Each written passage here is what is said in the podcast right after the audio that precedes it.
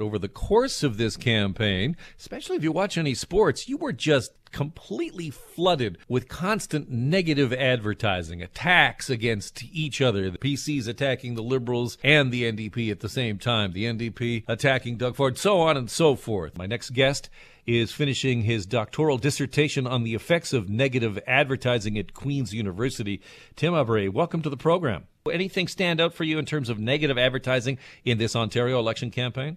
I think that uh, Doug Ford has managed to run a campaign without having much in the way of contact with either media or with his opponents or with anybody who is interested in asking him a question and getting an answer for it. There's been a, a pretty high degree of animosity between the two opposition leaders. Uh, that's not unusual in a campaign, but I would say that it is uh, probably at an all time high. It's the only place they were getting friction during the campaign, and they seem to keep coming back for more and more.